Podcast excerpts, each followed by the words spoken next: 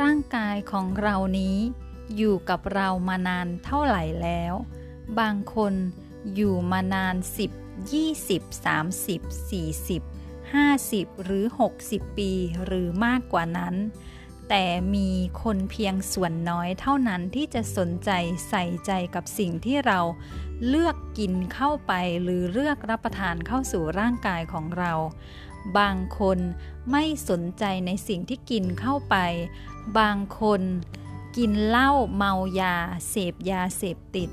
หรือแม้กระทั่งกินอาหารที่เต็มไปด้วยความหวานหรือไขมันเป็นจำนวนมาก บางคนก็กินอาหารที่ทำลายสุขภาพตัวเองมากมาย บางครั้งเราก็รู้ดีว่าอาหารเหล่านั้นไม่มีประโยชน์ แต่ด้วยความที่เราไม่ค่อยได้ใส่ใจหรือสำนึกรู้คุณสำนึกบุญคุณของร่างกายของอวัยวะทุกส่วนในร่างกายของเรา ที่เขาอยู่กับเรามานานหลายปีแล้วและทำงานอย่างดีอย่างยอดเยี่ยม แต่ถึงแม้ว่ามีบางครั้งที่เราเกิดการเจ็บป่วย หรือระบบการทำงานในร่างกายของเราไม่ราบรื่น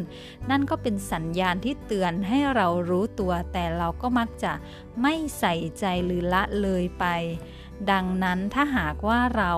รักตัวเราเอง ถ้าหากว่าเรารักร่างกายของเรารักอวัยวะทุกส่วนในร่างกายของเราที่ทำงานอย่างดีและยอดเยี่ยมเสมอมา จงเลือกในสิ่งที่เรากินเข้าสู่ร่างกายของเรา เลือกกินอาหารที่ดีและมีประโยชน์ลดอาหารที่ไม่เป็นประโยชน์ต่อร่างกายของเรา รวมทั้งอาหารที่เข้าสู่สมองเข้าทางหู เข้าทางตา เข้าทางความคิดของเรา จงลดอาหารเหล่านั้นที่เป็นไปในเชิงลบเชิงไม่สร้างสรรค์